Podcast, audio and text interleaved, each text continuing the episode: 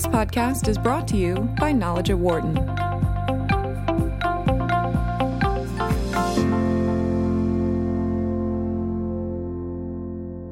Recently, a note in Barron's magazine said that the stock price of Amazon could very well eclipse $1,000 per share at some point this summer. It currently sits at around $950, which represents a more than 400% increase in the last five years alone. But when you look at the company, they are preparing to be the largest retailer of clothing in the U.S. amongst all retailers, bricks and mortar or online. So, what is that secret sauce that keeps Amazon growing while so many others are shuttering stores? We asked that of Barbara Kahn, Wharton Professor of Marketing and Director of the Baker Retailing Center. You also hear her as co host of Marketing Matters every Wednesday, 5 to 7 p.m. Eastern Time here on Sirius XM 111. She joins me in studio and with us on the phone, Mark Cohen, Director of Retail Studies at Columbia University. Barbara, Great to see you again. Yeah, it's good to be here. Thank you, Mark. Great to have you with us. Hi, Dan. Hi, Barbara. Hello. So, you just spent some time out in the Seattle area and, and, kind of trying to eh, really figure out more about Amazon. Give us your takeaways. Yeah, I'll tell you. In Seattle, the Amazon presence is everywhere, and people are either for them or very much against them. It's very black and white on Amazon because Amazon really is planning on taking over the retail world. They've kind of expressed that as their mission, and they're out to take out traditional retailers and traditional brands. And their model is the product is almost a commodity. They mm. can control those products, but what they're differentiating on is the retail experience and technology. So they take out all the pain points in shopping and they they lock you in. They make it, Amazon Prime is a perfect example. Once you yeah. get into Amazon Prime, the convenience and the ease of getting exactly what you need when you need it makes you very loyal to Amazon. And they're doing that in a lot of different ways and you can see it in their t- they have beta tests stores up there, the bookstores there, the grocery stores there, and you can see what they're doing in those stores. Very, very interesting. And, and you were saying about the stores specifically with the bookstore, when you go into this, there's no prices. Right. So the way the bookstore it looks kind of like a normal bookstore, okay. except different. First of all, they're trying. The other thing that's really important, and you'll talk about it later, I'm sure, is the Amazon Echo. Yeah. Um, so they're trying to sell the Echo and the Kindle. So that's part of what's going on in the bookstore the sales of those technologies. And they're very very important because if you get voice if you own the voice activated uh, interface then everything goes through the amazon screen and they've locked you into their uni- into the uni- their universe. So yeah. that's one thing. But what happens in the bookstores the books in typical bookstores are shown spine first. In amazon bookstores they're shown as the face of the book is out so you can see huh. the cover of the book right then you take your amazon app and you hold it up to the cover of the book and you'll see all sorts of information on your app about the book. And in addition, you will see your price. Which is the key word there, your price. Right. And the price differentiate it's different time of day when it you know when it's on. It's also different as a function of whether you're a prime customer or not. So they can control the price that way. Um, and so they have a lot of a lot of discretion now on pricing by the minute. You know, very uh, very unique pricing schemes. They can do whatever they want in price to kind of manage that that margin there. So, Mark, this is, uh, I mean, this is, uh, I was going to ask both of you what the next big step is in this process, but seemingly this is one of them where they are truly understanding the data more and more every day to be able to have this kind of fluctuation when they need it. Well, underneath the data, which they obviously have tremendous insight into, and they always have from the very beginning, they have an enormous universe of content. And with regard to apparel and accessories, they're really just getting started. Whether it's private label development, which may or may not be their ultimate end goal, or the acquisition of an ever increasing um, portfolio of brands, which they're well on their way toward, um, they have they have enormous breadth of assortment. Uh, to Barbara's point, access is becoming increasingly uh, differentiated. Uh, the Echo um, is is another leap forward in terms of uh, binding customers to the Amazon platform. Yeah, uh, and it's and it's a I, I haven't uh, seen the latest um, iteration, which is a video version. Right. But, I own the the uh, the Echo, and it's a marvelously simple, beautifully crafted uh, device, which just works incredibly well for what it does at the moment. Is this is this the next? I mean, we've t- talked in the past about Apple and about how Apple, with all of their devices, they try and keep you in that ecosystem. Right. This is seemingly that next step beyond this that Amazon is really tackling. Well, I mean, the thing is, is Amazon is competing with Google. If you look at search, I can't remember what the number is. Something like if you're searching for a product, fifty percent of that search process is going to start on Amazon as yeah. opposed to Google, yeah. and that's where the commercial is. That's where the revenue is. And so if they lock lock you into their universe through Amazon Echo or anything like that. You can imagine when you say, "Get me a coat," Amazon is going to go to Amazon pages sure, for yeah, coats. Yeah. So once they own that, and once with this new Echo with the video camera, and they're collecting now much more data because you're taking pictures of the way the clothes fit you, what's in your closet. They know everything about you as you take all of those pictures. Mm. They can start recommending such personalized product that you'll never want to leave the Amazon universe. Which is really interesting, Mark, because we've seen the the run in the last few years of these online retailers that are trying to do exactly that with like your clothing styles. I mean, it, you know, it's kind of become a niche industry over the last couple of years. Seemingly by able by being able to do that just specifically on the clothes alone, they're taking aim at those companies right. specifically to knock them out of the woods.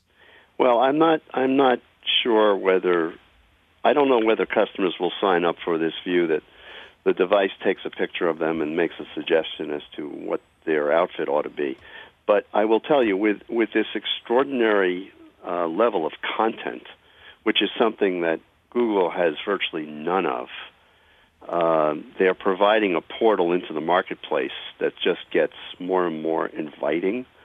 They also, you know, um, whether you're doing this through an Echo device or you're doing it online uh, with a smartphone or, or uh, a laptop or a desktop, um, the, the, the, the, the watchword of Amazon continues to be extraordinary convenience. Absolutely. Yeah. You know, their, their organization of presentation by way of their website is, uh, you know, seemingly very simple, but it's actually brilliantly done.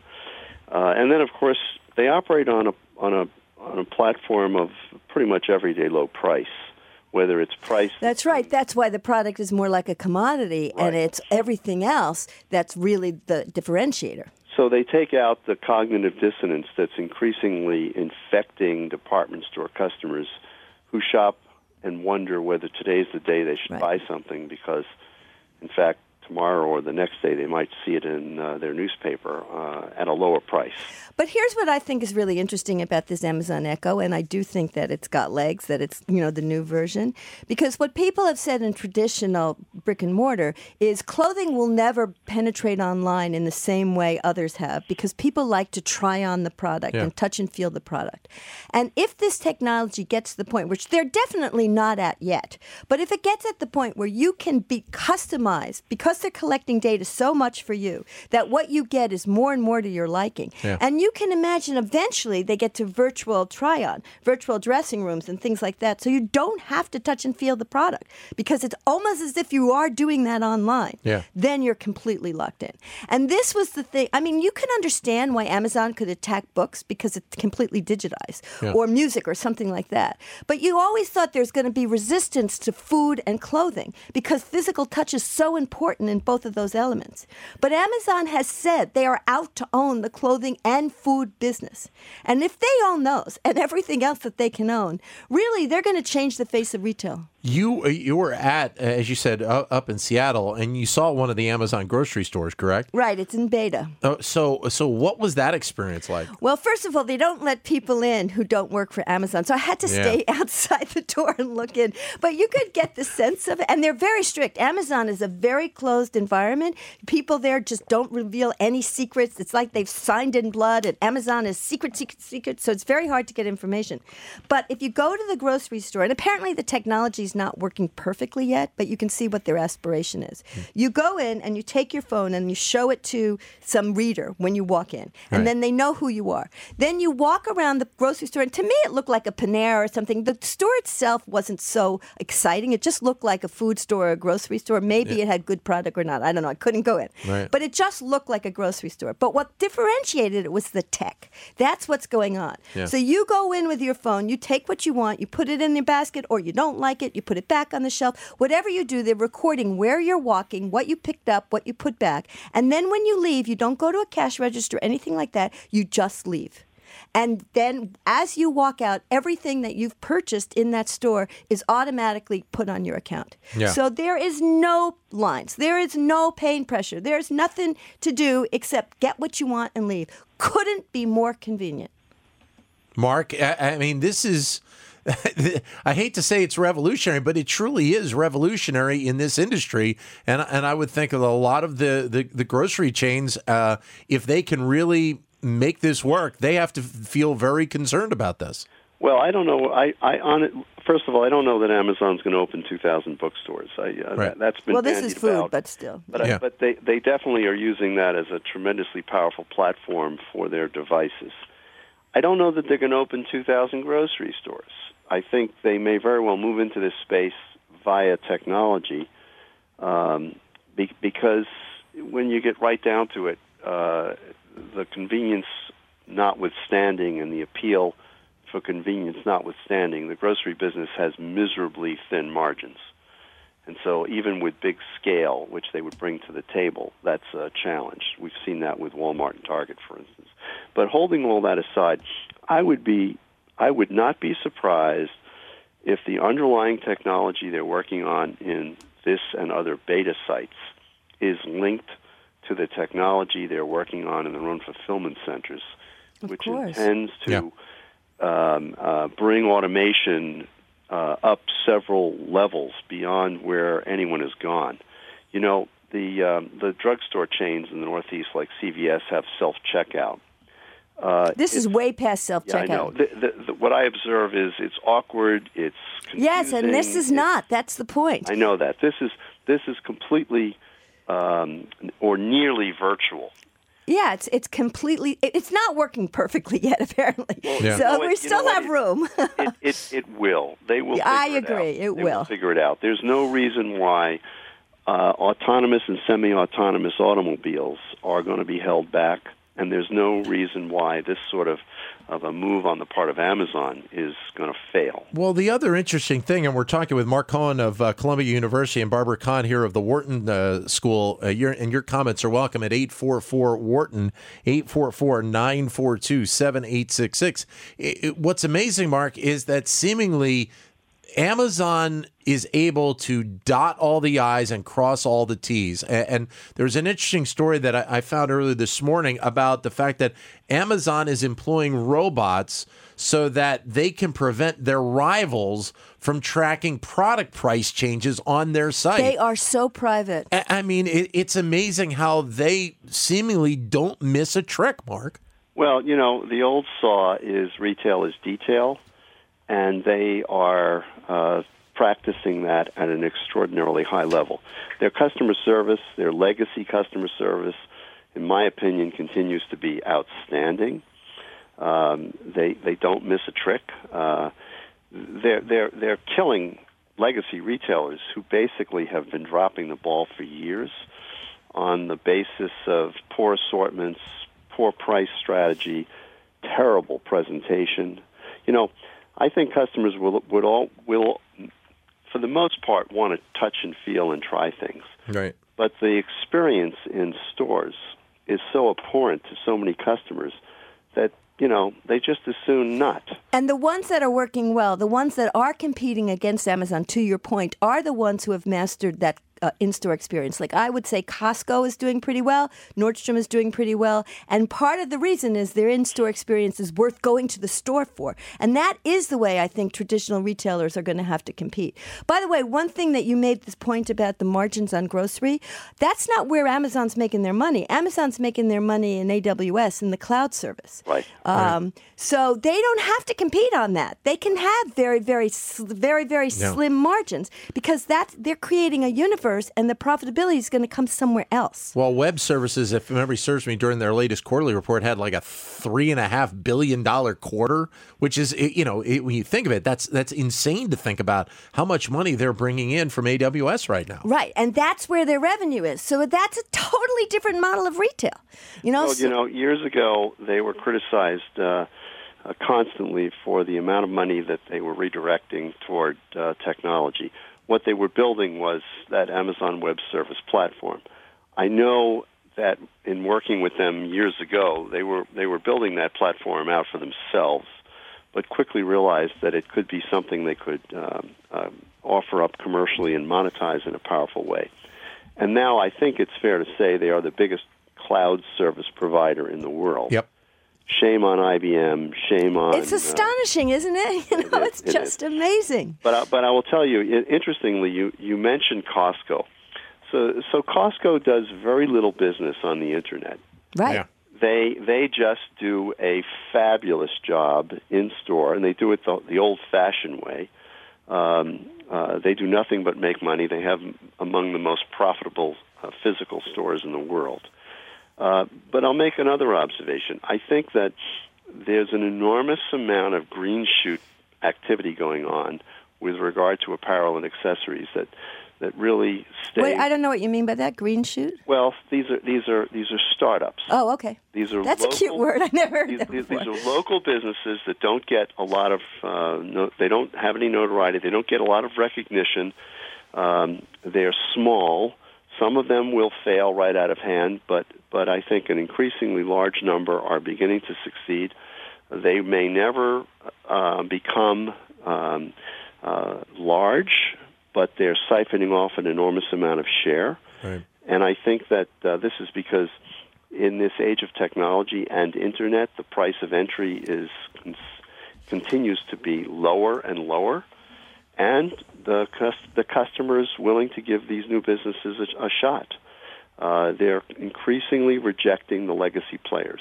Well, that's what I was saying. You see in Seattle, so you see these people, the Amazon people, and then you see the other people, and a lot, Yeah. you know, and it's kind of we're going to compete against Amazon, uh, and a lot of this com- competition is in you know these new startups, which green shoots, I guess, um, which, which are disruptors, and they're they're siphoning off a small part of the of the market and doing it very creatively, new Yeah. models, and they're going, they're using technology to reduce costs. And because of the fact uh, that that they are so successful with web services and the money that they're bringing in, they can afford to gamble in, in other areas. Like there was a story the other day about you know the the fight that they're having with Walmart and uh, over shipping, and the fact that the non-Prime members now for Amazon only have to spend twenty five dollars to get free shipping, compared to I think it was thirty five. Uh, you know before since Walmart came down to 35. So, I mean, they can afford to That's do right, these they things do. because they make billions of dollars every Elsewhere, quarter on right. web services right, Right. now. Well, they're also investing in uh, a fleet of 42 uh, jet freighters, Yeah. and, and Yeah. they have in in uh, in in markets in Northern California their own fleet of delivery trucks. Uh, you know, this is an outfit that doesn't consider any boundaries as insurmountable. And, and they and they recently announced uh, that they were adding 30,000 jobs, you know, this year, t- uh, which fits right in with what we're seeing in this country in generally right now. Companies announcing more jobs coming into the United States. well, I'd be careful there. Okay. because the jobs that they're offering are are almost all entry level and Right. Yeah. at minimum wage, and and they're also located in markets that don't um, work for people losing their jobs in traditional retail. You know, these distribution centers are not near population centers. I want to throw one other thing out, though. Curiously, in the same 24 hours that Target raised their minimum threshold for free shipping, Yeah. Amazon lowered it. So Yeah. So somebody in Minneapolis has probably got uh, egg all over their face. Well, and, and Target also is there now. They're going to try and, and perfect next day delivery as well. So they're going to kind of beta test that uh, in Minneapolis over the next few months. Well, I would say to Target, you ought to get your store act together, uh, which you really haven't done, before you start trying to take on uh, Walmart. 844 942 7866 is the number to give us a call. We're talking with Barbara Kahn, who's a professor of marketing here at the Wharton School, and also Mark Cohen, director of retail studies at Columbia University. 844 942 7866. Or if you can't get your phone, send us a comment via Twitter, either at BizRadio111 or my Twitter account, which is at DanLoney21. Not only do they take out you know a, a, lot of the, the the angst that the consumer feels but it does feel like and barbara i'll let you address this first is their level of communication with the consumer is is as good as anything. Yeah, and that goes to their database. You know, they know who you are. They can personalize communication. There, when you want something, they're there with what you need. So that yeah. kind of one-on-one communication is hard to match. Mark, well, they they also have access to virtually everything you might think you need or right, you exactly. might consider. You know, yeah, they have absolutely. something like 560 million SKUs yeah. in their North American uh, uh, portfolio of products, which is which is staggering, frankly. Well, the other piece to it is, I mean, don't they always say that you want to have trust from your retailers? Do I mean it? It, it feels like they have a great level of trust with all of the people you know, that they deal with. It's amazing to me when I talk to my undergrad students who are Amazon Primes. They just will not consider anything else. They are so loyal and trust Amazon so much, and they may not even be getting the lowest price on things. They no longer check price that much. They're not. Ironically, even though Amazon can completely compete on price, people are not quite as price sensitive because they value the convenience and the trust so much. Which that ends up helping Amazon on the back end because if they're charging a little bit of a higher price price, but they've got that trust. Right. The margin is higher. Right. They can do it. I mean, it's a model. I'm I'm looking at this model and it's frankly scary to me to look at tradition. And I agree, maybe the startups and something unusual like Costco or maybe Nordstrom's can compete. But what do we think about these legacy traditional like Sears or Macy's yeah. or J.C. Penney, even Target? You know, and can Walmart and Jet.com compete effectively against Amazon? What's this going to mean, Mark, though, for, I mean, we've already seen, what, 14 bankruptcies announced in the retail sector this year. What does this mean going to, I mean, how many more could we potentially see this year? The, uh, the legacy uh, retail business is in terrible shape, and it, it's in terrible shape at big players like Macy's who are not – uh, in imminent danger of bankruptcy, but frankly just don't have a strategy to go forward with. Um, th- th- this is this is breakage that's just starting to reveal itself. Yeah, I think the store closings are going to expand. Uh, the bankruptcies are going to continue to become apparent. Uh, consider that Macy's doesn't have, in my opinion, a clue what to do with themselves.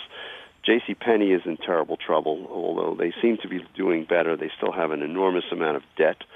Sears is almost gone. Yes. Kohl's is stuck.